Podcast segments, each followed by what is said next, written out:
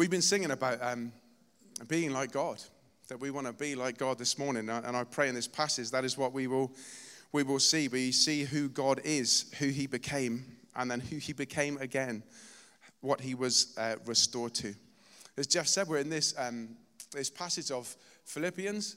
Uh, we're in the book of Philippians, and this morning we're in uh, in Philippians two. And I'm just going to read that uh, to you again. So if you've got your Bibles with you, turn to Philippians two. Therefore, if any of you have any encouragement from being united with Christ, if any comfort from his love, if any common sharing in the Spirit, if any tenderness and compassion, then make my joy complete by being like-minded, having the same love, being one in spirit and of one mind. Do nothing out of selfish ambition or vain conceit. Rather, in humility, value others above yourselves, not looking to your own interests, but each of you to the interests of the others.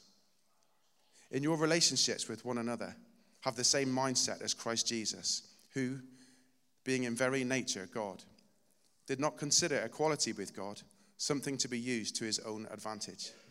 Rather, he made himself nothing by taking the very nature of a servant, being made in human likeness, and being found in appearance as a man, he humbled himself by becoming obedient to death, even death on a cross. Therefore, God exalted him to the highest place and gave him the name that is above every name, that at the name of Jesus every knee should bow, in heaven and on earth and under the earth, and every tongue acknowledge that Jesus Christ is Lord, to the glory of God the Father. What a wonderful passage. We often read that in victory. We often read that, don't we, in at the name of Jesus, every knee shall bow. And how true that is, that at the name of Jesus, every knee shall bow. And in heaven and earth and under the earth, every tongue acknowledge that Jesus Christ is Lord. That day is coming. That day is coming. But I want to look into how that happened, how Jesus was exalted, what happened to bring Jesus to that place where he was exalted once more alongside God. So we're looking at this passage this morning. We're starting, obviously, at the, at the beginning, beginning of, of chapter two, and it says, therefore, therefore, which tells us we need to be looking at something else other than what we're about to read. Therefore, so in light of this, in light of this, so this is the start of a chapter. So what do we need to look at? Well, we need to go back. In light of what? We need to go back to the previous verses. And this is what Jeff was preaching from last week, this living a life worthy of the gospel. Last week, Jeff looked at living a life worthy of the gospel in, in verses twenty-seven to thirty of chapter one. It's a life that involves standing firm, a life that was lived in one spirit, people striving together as one for the gospel. It was heavy on unity, on standing together and doing things together. Paul's plea is for a togetherness, for a unity, both in living for and promoting the gospel. And we're to do that in unity. And Paul's plea continues here in chapter two. It goes on to say, if you have any, which we do, it says, if you have any encouragement from being united with Christ, if you have any comfort from his love, if you have any common sharing in the Spirit. So there's a qualifier here. If you know these things, if you experience these things, then I'm going to ask you to do something else. But let's let's look at those a moment. If, do you have encouragement from being united with Christ? I do. I have encouragement from being united with Christ. Do I have comfort from the Father's love every day? Do I have a common sharing in the Spirit? Do I have a common spirit with you? Do you have a common spirit with me? You know, as I was preparing this, I was thinking, I wonder what it would look like if the Holy Spirit was red. If you could see a redness within you, a Holy Spirit that was in every one of us here that knows Jesus, and that almost like a, a tendril coming out up to, to heaven, that we are all connected in one spirit. We are all connected here. We are all one family. We have the same spiritual D N A. We are connected. We are together. And Paul says, if you have these things, and interestingly, it's being united with Christ, having comfort from his love, the love of the Father, and a common sharing in the Spirit. There's the Trinity right there. This is a Trinitarian plea. Paul is saying, if you know these things, if you're aware of these things, then do the following. And then he asks us he lists some things that he wants us to do in, in verse two. He says, by being like-minded, by having the same love, by being in one spirit, and by being of one mind. Paul again is laboring this unity. If you want to live a life worthy of the gospel, if you want to see things change, if you want to bear these burdens, if you want to face this persecution, then you need to do it together. There needs to be a unity here. You need to be together. These four things are positive for unity. They increase unity, being like-minded. I assume we're all like-minded. We're all here for the same reason, the same person this morning, having the same love. We've all experienced the same love of Christ, which is why we're here and why we love God. We're all in one spirit, as I've just said. And Paul says again, being of one mind, be thinking the same things, thinking of God, focused on God. Unity is key here, he's saying. So why is unity so crucial? We've said that it, it promotes the gospel. It is good for the gospel and good for facing our trials. But Jesus said this in, in John thirteen, a new command I give you, love one another. As I have loved you, so you must love one another.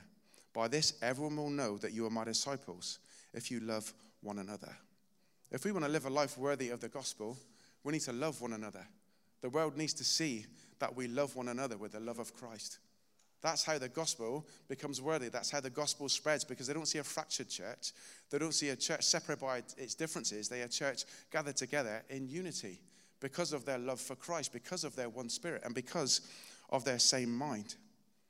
Live a life worthy of the gospel. Unity is crucial for the promotion and integrity of the gospel. Psalm one hundred thirty-three says, how good and pleasant it is when God's people live together in unity. It is like precious oil poured on the head, running down on the beard, running down on Aaron's beard, down on the collar of his robe. It is as if the dew of Hermon were falling on Mount Zion, this refreshing dew in the dry desert. For there the Lord bestows his blessing, even life forevermore. Where there is unity, the blessing of the Lord falls. When the blessing of the Lord falls, everything changes. Unity is so important.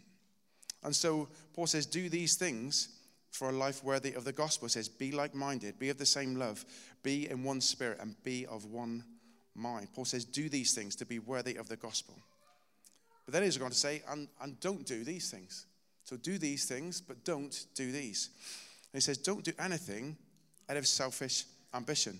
Don't do anything out of vain conceit.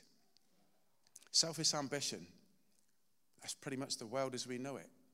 Selfish ambition, kill or be killed, get to the top, climb that greasy pole. What's in it for me? I'll do it, but what do I get out of it? By all means, I'll scratch your back, but you're going to have to scratch mine. Selfish ambition.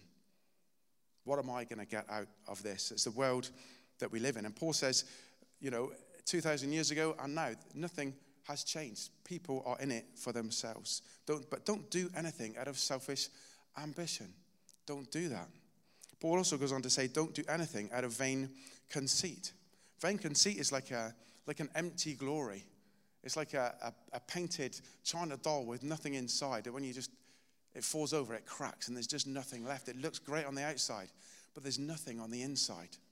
Don't do anything out of vain conceit. Don't promote yourself. Don't, don't pretend that you're better than you are. Don't be like a Pharisees that, that look wonderful. Everything is inch perfect. Everything looks great. They say the right thing at the right time, but actually, there's no substance. Don't do those things. So be unified, like-minded, same love, one spirit, one mind, but don't get involved in selfish ambition. Don't let it be about you. It's not about you. And don't do anything out of vain conceit. These things are negative for unity. They erode unity. When we are selfish, when we puff ourselves up, it destroys unity. So Paul says, don't do these things. But he goes on to say, but rather, instead of doing these things, rather instead, in humility. And he's going to give us some other things to do. But what is humility? What is humility? What is humility and what is it not? Do we really know what humility is? I've done that up too tight.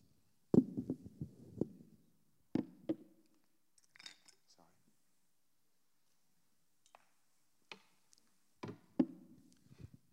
Humility is not thinking, less of yourself, but thinking of yourself less. Humility is not thinking less of yourself, but thinking of yourself less.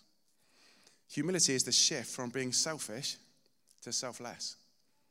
That's what humility is. It's moving from a place of it's all about me to a place of it's all about everybody else. Humility isn't self-deprecating. It's not putting yourself down. It's not pushing yourself down so you look lower than others. That's, that's not what humility is. But it is okay with being last. Humility is okay with being last. Have you ever been in a McDonald's queue, a drive-through, and you have those two lanes, and you get served, and the person in the next lane gets served, and they, they start to move, and you start to move? I was here first. I'm not letting them get in front of me. We have those experiences a lot, unfortunately. But there's this innate thing in us to, I deserve it. I got here first. But no, humility is allowing other people to go first. It's not being afraid to be last. Or you think queues in general. You know, if, if you're quintessentially British, or if you've lived in this country for a long time, you know that queues are next to godliness. It's our national sport. You look at the Winter Olympics, we've won just one gold medal. You know, there was fear we wouldn't win anything. We need to get queues into the Olympics, and we will smash it every time. There's something about our culture that says we have to queue. We have to queue. But don't be afraid to let someone go in front of you. We've all done it. We've all been in a queue, and someone's cut in. If you've been to America, that don't cut the line. But people do it. People will cut the line. But don't be afraid to be last. Is it going to change your life, the fact that they've got in the queue before you? Probably not. Humility is not being afraid to let people go before you. It's being not afraid to be last. It's kind of the opposite of the, this missing out. Humility is not looking for credit. Humility doesn't look for credit. It's okay to receive it. So if someone gives you credit, receive it, take it. It's okay. That's fine. Humility is not looking for credit. So when somebody tells you that you look great today, don't be all bashful, kind of, thanks. Okay, oh, thanks. I'm, I'm a little lovely today. You know, quite often if if, uh, if we're preaching, I'm sure Jeff gets it more than I do, but that was a wonderful sermon this morning, Jeff. Thank you very much. There's that tendency to, as a preacher, to think, oh, yeah, it was God. Thank you, God. But actually, you've done a good job. Jeff does a good job. So when people say to me, you've done a good job, you should accept that. I've, I've done a good job. Yes, God enables me. Yes, the Holy Spirit anoints the words that I speak, perhaps. But I've worked hard at this, and I've done a good job. So humility is not dismissing credit, but it's not looking for it. Don't look for credit, because that is pushing ourselves forward. So no, that's what humility is. It's not this put yourself down, feel lowly, oh, I'm not good enough. It's not about that. It's about putting others first. And Paul goes on to describe this. In verses three to four, he says, in humility, value others above yourselves. He says, don't look to your own interests, but each of you to the interests of others. Now I want to look at these, these three things briefly. In verses three to four, like I said, it says, value others above yourselves. You know, I was speaking to somebody at um, the Connect lunch last week. Was it last week? Oh, it's been a busy week. Yeah, last week. And I was speaking to somebody and chatting away, and, um, and you know, I knew that they'd been away, and they said, oh yeah, I was away, and I was on a missions trip, and I managed to, um, to train twenty other surgeons. And I managed to do, well, we managed to do over one hundred operations. And they've, that's changed, well, he didn't say this, but it's changed people's lives. And I remember sitting there thinking in awe of this guy, thinking, oh, I wish I could be like that. I wish I could be like that. And then realized that God's not called me to be like that. God's not called me to do that. But this guy, I thought, you're just so amazing and so awesome. But humility doesn't work like that. Humility isn't, oh, you're so much better than I am. It doesn't work like that. It's not about praising other people to put yourself down. That doesn't mean humility. There could be people in here, in fact, I know there are people in here with P H Ds. You know, they, they speak words that I have to look up. You know, they're really, really smart. But humility isn't looking at them thinking, oh, they're just so amazing. I wish I could be like them. That makes me... No, it doesn't. That's not humility. Humility is putting other people first. There's another lady in church. I won't say who she is because she'll die of embarrassment. But she runs an interest group. And that's what it is. It's an interest group. She gathers people together. And she's a really busy lady. But in her own time, she's, someone moved cities. And she went out of her way to make sure they settled in her church in another city. There's someone else that has real struggles. And she's taken time to signpost them and to walk alongside them and say, if you need my help, I'll do that for you.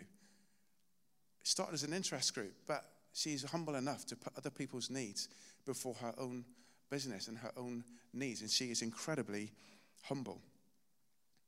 Paul says, don't look to your own interests. You know, I've shared this before, I think. um, but at home, we have a busy home. You know, we, Kate and I foster girls, and our home can vary between seven at home and eleven, depending what time of the year it is. Um, and it can be really busy. And it involves a lot of running around. It involves a lot of sacrifice. It, it just does. But that's what we do. But I remember feeling at one time like I was having a real case of the, the Poms, you know, the, the poor old me's. I was having a real pity party. It was just like, you know, God, I was literally crying out to God, I am sick of this. I am sick of coming last. Nothing I say matters. Nothing I do matters. No one else tidies up. I have to do it all. I am really fed up of coming last. And in a heartbeat, this voice from within said, do you really expect it to be any other way? Wow. And it really taught me a lesson. It really taught me a lesson. That's what humility is. It's putting the needs of others above your own. Now, I really want to state this, that it's not being a doormat. It's not letting people walk over you. It's not letting people abuse you or use you. That's not what humility is. Humility is your choice. You're in the control of humility. It's your choice to do the right thing. It's your choice to put yourself last. It's your choice to put the needs of others above your own. But that's what true humility is. But each of you to the interests of others, Paul says, in humility. Each of you look to the interests of others. I want to tell you a, a quick story of um, when I was on submarines, when I was in the, the Navy. Um, we were coming back in off a patrol, and there's a certain piece of work we have to do. There's lots of things we have to do as we come back in. And, uh, and there's one piece of machinery. It's, it's down in a, in a well, and it's really quite a specialist piece of machinery. It's not allowed to get dirty. It's not allowed to get wet. Um, and one of the jobs is to check this valve line up, and we need to suck anything that is down there. We need to suck it out uh, and get rid of it. So it's my, my task, along with one of the other uh, juniors, to, to set this, uh, this line up and make sure that we're sucking the water out. So we line it up, and I say to him, you know, are you sure you've got it right before we start the pump? Yes, it's fine. So we do that, and we, we start the pump, and I look down into the well, and we've got the stir of water. That's it. It's moving. It's being sucked out. That's fine. So as I always did, went away and had a cup of tea, but then I had another one and another one and, and another one. And then the flood line went off uh, in this pump well, and my life kind of, anyway, it froze. um, so I went to check it out, and what should have been empty was now full, um, and it didn't go down well. It did not go down well. Um, I knew that the next few days for me were going to be very difficult, that I was going to face up to the fact that I'd let everybody down. Um, it was not good. Anyway, The, the officer in, in charge, the officer at the time, was a, a friend of mine uh, called Gaz Ward. He used to come to this church many years ago. Uh, he's, he's now moved on, but he was the, the officer in charge at the time. And um, he just he didn't say anything. He just looked, and that was enough. He just looked. The disappointment, the kind of, I can't believe you've, you've let this happen. Um, but at that moment, as we were coming, I had to go and do something else. At one of them of the roles, I had to go to the other end of the submarine and do, do some other training we had to do before we came in. So I, I managed to disappear for a couple of hours uh, with this, this burden on me of this, this well full of water that shouldn't have been. Um, it was bad. It was bad. But anyway, I came back. I came back from doing this firefighting, still dejected, still really heavy. And I walked through, uh, through over the reactor, through the, through the tunnel, and um, I saw Gaz. He's called Gaz Ward. As, as soon as I walked through, there he was stood. And I said, mate, what has happened to you? Because he was a Christian too. And he, he got me through that patrol. We used to read the Bible together. We used to pray together. And I looked at him and I said, what has happened to you? He was, his white overalls that were absolutely pristine were now covered in black and brown smears, absolutely covered. And he just gave me that look. Okay, so I walked past. I went down, back down to the pump well thinking, here we go. I'm now going to have to get a team together. I'm going to have to explain them that I've messed up. It's my fault, but guess what? You're going to have to help me to sort this out. But I got down there, and it was done. It was just done. It was sorted. So this, this officer of the, of the highest position had decided to do it for me. He got into that pump well. He got everybody to empty it out. He got the rags. He got his overalls, and he cleaned the whole thing. And it absolutely broke me, and I just couldn't understand why he would do that for me. But he did. And that was true humility. Despite his position, He put my needs above his. In humility. Humility is putting other people before yourself. So Paul moves on to tell us how. How do we do this? It's all about telling people, be humble, do things in humility, be united, get together in unity. But how? How do we do that? Well, the unity is sorted out with the humility. If you put the needs of everyone else above yourself, unity just happens. It just happens. Think of the, the Trinity. The Trinity was explained to me, I may have read it, but of, of three people in continual deference to one another. It's like going through a door and saying, no, after you, no, after you, no, after you, after you, no, after you. They're constantly putting the others above themselves, continually. And that's almost like how the, the Trinity works. It's continual deference. And that's what brings unity. It's not about me. How can I help you? So Paul goes on in verse five, verses five to eight. He tells us how. He says, in your relationship with one another, have the same mindset. Here we have it again, this same mindset. We've heard this already, haven't we? Be of the same mind, the same mindset. Be like-minded. Well, now it tells us what that mindset is. Be in the same mindset as Christ Jesus. We all need to have the same mindset as Christ Jesus. Whatever we do, we have the same mindset as Christ. But we're going to move on and see what that is. We need to follow the model of Jesus. And it says, it goes on to say, Jesus, who, being in very nature God, he was God. He was God. He didn't consider equality with God. He didn't consider his position something to be used to his own advantage. Jesus didn't say, well, I'm God. You lot have got a problem. You've got to sort it out. He didn't use his position to get out of it. He didn't use his position to not get involved, to not help all of us, to help mankind with their problems. Instead of using his position, Jesus chose to go from the highest to the lowest, from Lord to slave, from king to a servant. See, no matter who you are, what position you hold, what ministry you lead, the length of your faith, the amount of people you've brought to Christ, we are all called to be humble, valuing others above ourselves. That's what being like Jesus is. It's putting others above ourselves. He goes on, rather, or instead, he made himself nothing by taking the very nature of a servant, being made in human likeness. Everything we read about Jesus tells us that all he did was for others and for God. That's all he was ever interested in, was other people and God. In John five, it says, by myself, this is Jesus, by myself I can do nothing. I judge only as I hear, and my judgment is just. For I seek not to please myself, but him who sent me. I'm here to please God. I'm here to do God's will. It's not about me, it's about God. In Mark ten, he says, for even the Son of Man did not come to be served, but to serve and to give his life as a ransom for many. Jesus knew where this was going. He knew that by humbling himself, he knew that by becoming human, by emptying himself of his divinity, by, by doing that, he knew where this was headed. He knew he was headed to the cross. This was true humility. The King of the world, the King of heaven and earth, was emptying himself for us, to help us. He knew where this was headed. Verse eight, and being found in appearance as a man, he humbled himself by becoming obedient to death, even death on a cross. I thought about this. What, even death on a cross? Why this even death on a cross? We see the Philippians, two thousand years ago, this colony of Roman soldiers would not have been wearing gold crosses around their neck. It wouldn't have been their symbol, because back then, the cross was shame. Back then, the cross was reserved for the lowest of the low, for the, for the murderers, for the thieves, for the sexual predators. It was, the, it was a bad end. This was a shameful end, not just a death, execution, but it was a shameful end.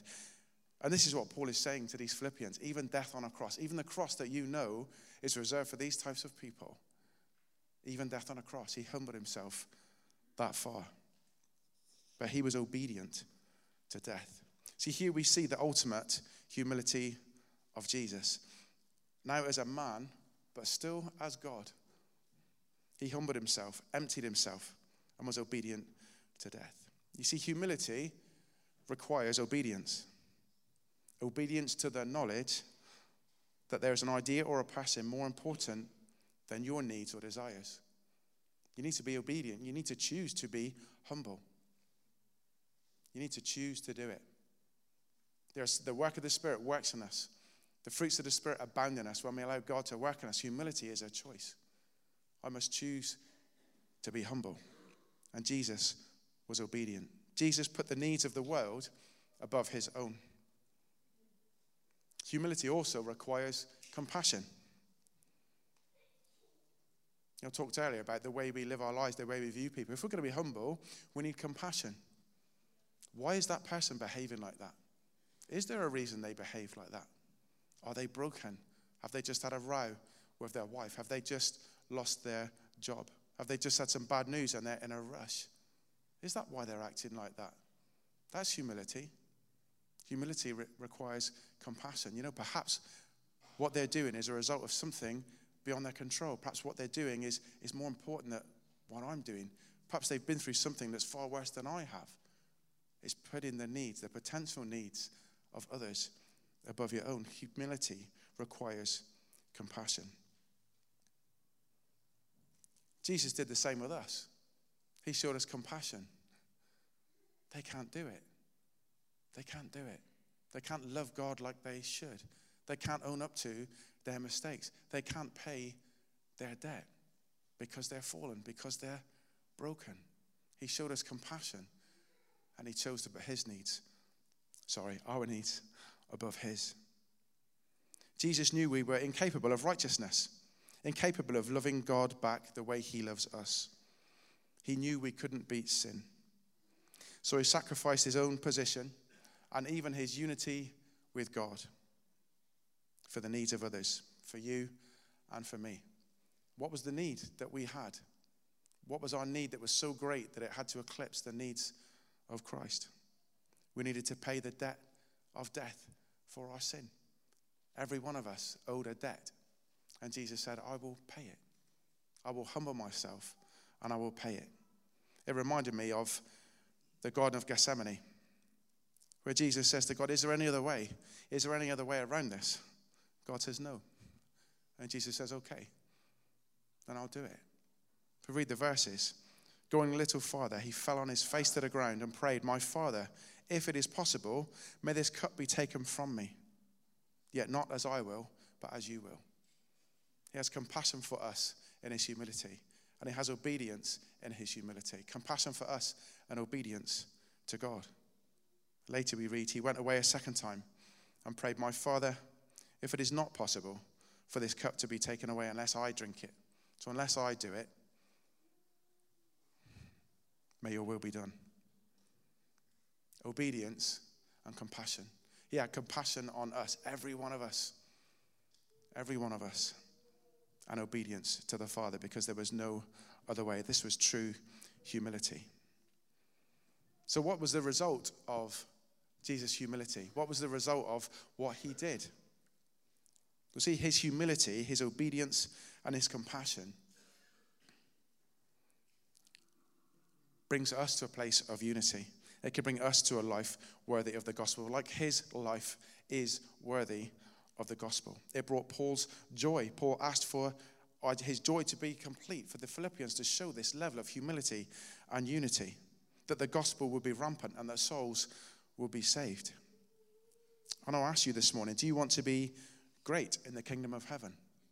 As we were worshiping, I've just had this sense of, of sometimes, you know, we want to be great. We want a platform. We want to do amazing things for God. And part of it is that I want to do that. I want to be involved. But if you want to be great in the kingdom of heaven, you need to be humble. You think of people like Billy Graham. You think of people, we saw the song of the witnesses this morning. You think of Billy Graham. You think of Ronald Bonnke. And you think of the people around them and say they were just so humble. They were just so humble. It starts with being humble. If you want to serve God mightily, if you want to see things shake in the kingdom of heaven, if you want to see souls saved, if you want to see the people around you take interest in this Jesus that you talk about, we need to be humble. It starts with humility. If you're looking for the way up in the kingdom of heaven, it's down. The way up is down. Jesus said to his disciples, the first shall be last and the last shall be first. They were arguing about who was going to sit at the right hand and the left hand of Christ. He said, that doesn't matter. The first will be last and the last, they will be first. Be humble. So what happened? This result, we read in verse nine. Therefore, we have this therefore again, in light of this. So therefore, in light of what? In light of what Jesus has done. In light of Jesus' humility, in light of him emptying himself, in light of him sacrificing himself, then God exalted him to the highest place and gave him the name that is above every name, that at the name of Jesus every knee should bow in heaven and on earth and under the earth, and every tongue acknowledge that Jesus Christ is Lord, to the glory of God the Father.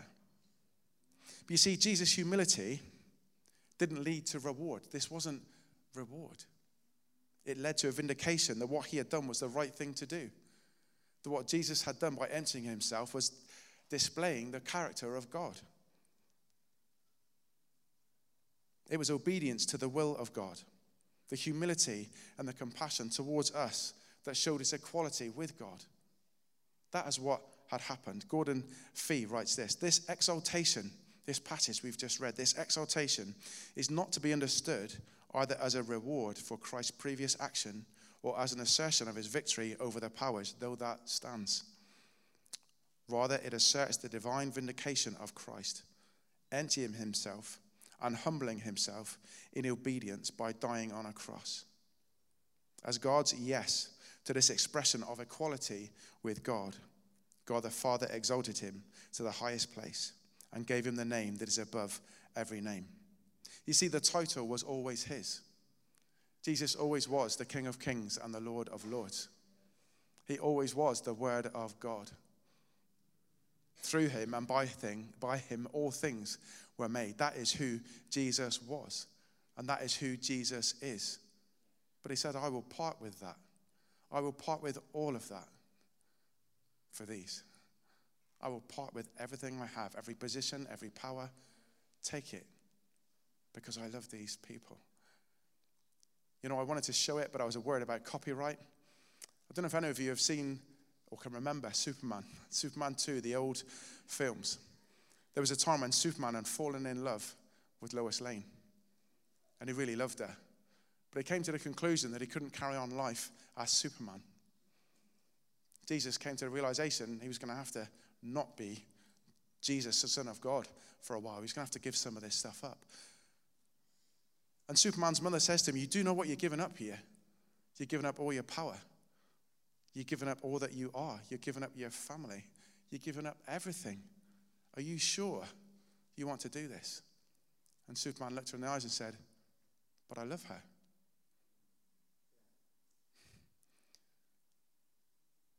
When Jesus was in the Garden of Gethsemane, what was going through his mind was, but I love them. I'm going to have to give up everything. I'm going to have to give up. I'm going to have to give up being with my father. I'm going to have to be separated from my father, but I love them. And that's what he did.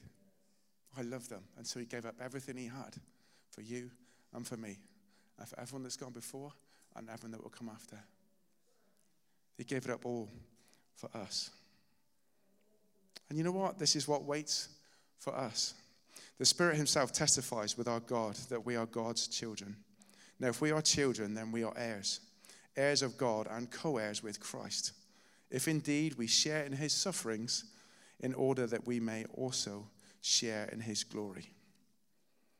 I want to say to you this morning, if you want to be like Christ, be humble. If you want to be like Christ, be prepared to give up what you have for the benefit of others. This is Paul's message to the Philippians. If you want this gospel to abound, if you want to build up treasure in heaven, if you want to see souls in heaven, if you want to see this world changed, be like Christ. Have the same mindset as Christ. Be the same as each other as you pursue the mindset of Christ. Who did this? Christ's mindset was them first. Christ's mindset was, I need to save these people. They can't do it. Christ's mindset was, I will give up everything I have for them. Are we prepared to give up what we have for the eternal lives of others? Are we prepared to put ourselves last? Are we prepared to put our needs behind the needs of others? Are we prepared to show the world who Christ is through our humility?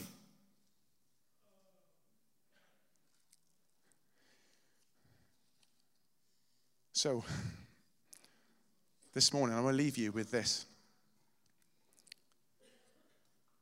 We need to be like Christ. Christ calls us to be like him.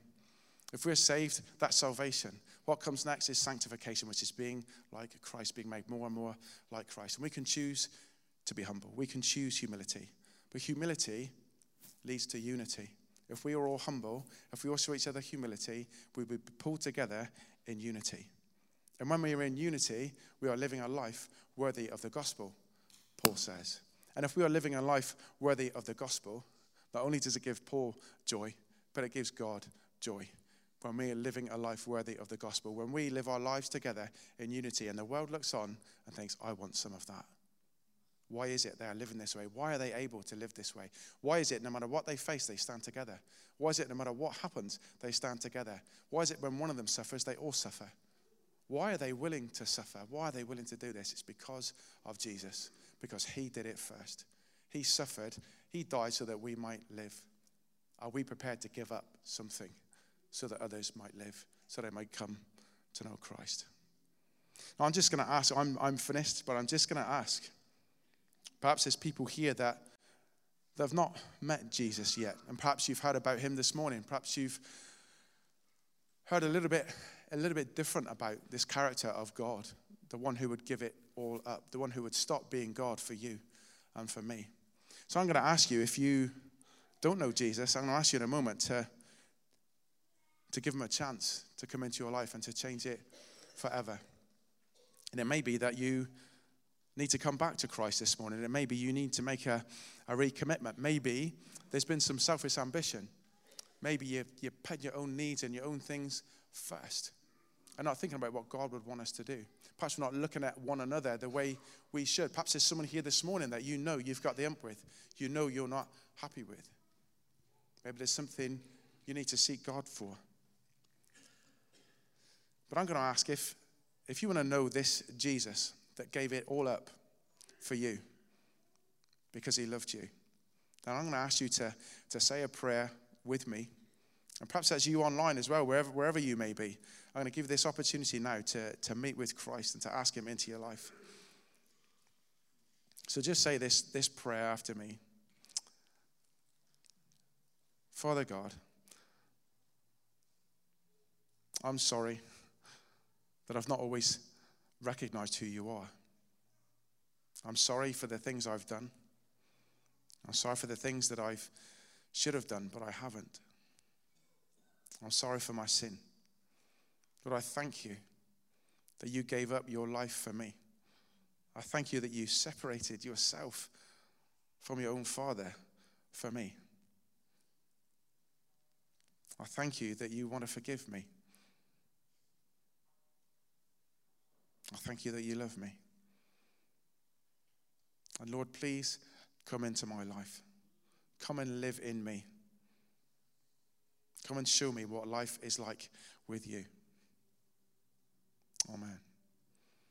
Amen. If that was you this morning, if you have been compelled by the Holy Spirit to give your life to Christ, to ask for more, then please come and see me afterwards. Please come and Come and see me. If that's you online, then, then get in touch with the church. Go on our website. Tell someone what you've done, and someone will be in touch.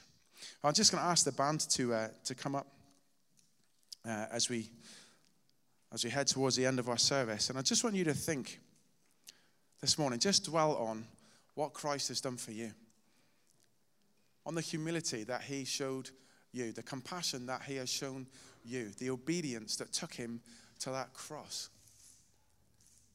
Are you willing to do the same? Are you willing to be humble for Christ? I remember last week, Jeff was talking about, I think it was Jeff was talking about Alpha. You know, we ask someone to Alpha and we might get a bit embarrassed and we might get a bit shy and a bit awkward about talking to someone about, about coming to Alpha. This is not about guilt. This is about example. Paul's not saying you should feel guilty about this. He's holding Christ up as an example, saying, look what happens when. Look what happens when you are humble. Look what happens when you put other people first. You know, I am moved so much by what Christ did for me in his humility. Now, I wonder if we acted that way towards one another, if we acted that way to the people outside these four walls, these people in our work context, perhaps in school, in college, in our day-to-day lives, in our clubs, wherever it is that we go. If we behaved in a way like Christ that put everyone else before us, we might see a complete change. We might see a revolution. That's what God came to do. See, when God came, when Jesus came on earth, the Jews were not expecting a servant. They were not expecting someone that would put them first. They were expecting someone on a horse with a sword that would come and annihilate their enemies. But that's not the way God works. He didn't cut down his enemies, he cut down himself. So are we prepared to follow in Jesus' footsteps? Are we prepared to put other people first? Because when we treat people like that, when we love people like that, their lives will be changed. Because that is the message of the gospel. The gospel is a God, all-powerful, almighty, who emptied himself of his divinity, who became nothing, who became like you and me, so that he might save us. And through that, he was restored to glory, and he is exalted. And his name is Jesus, the name at which every knee shall bow, and every tongue confess that Jesus Christ is Lord. Would you be like him this morning?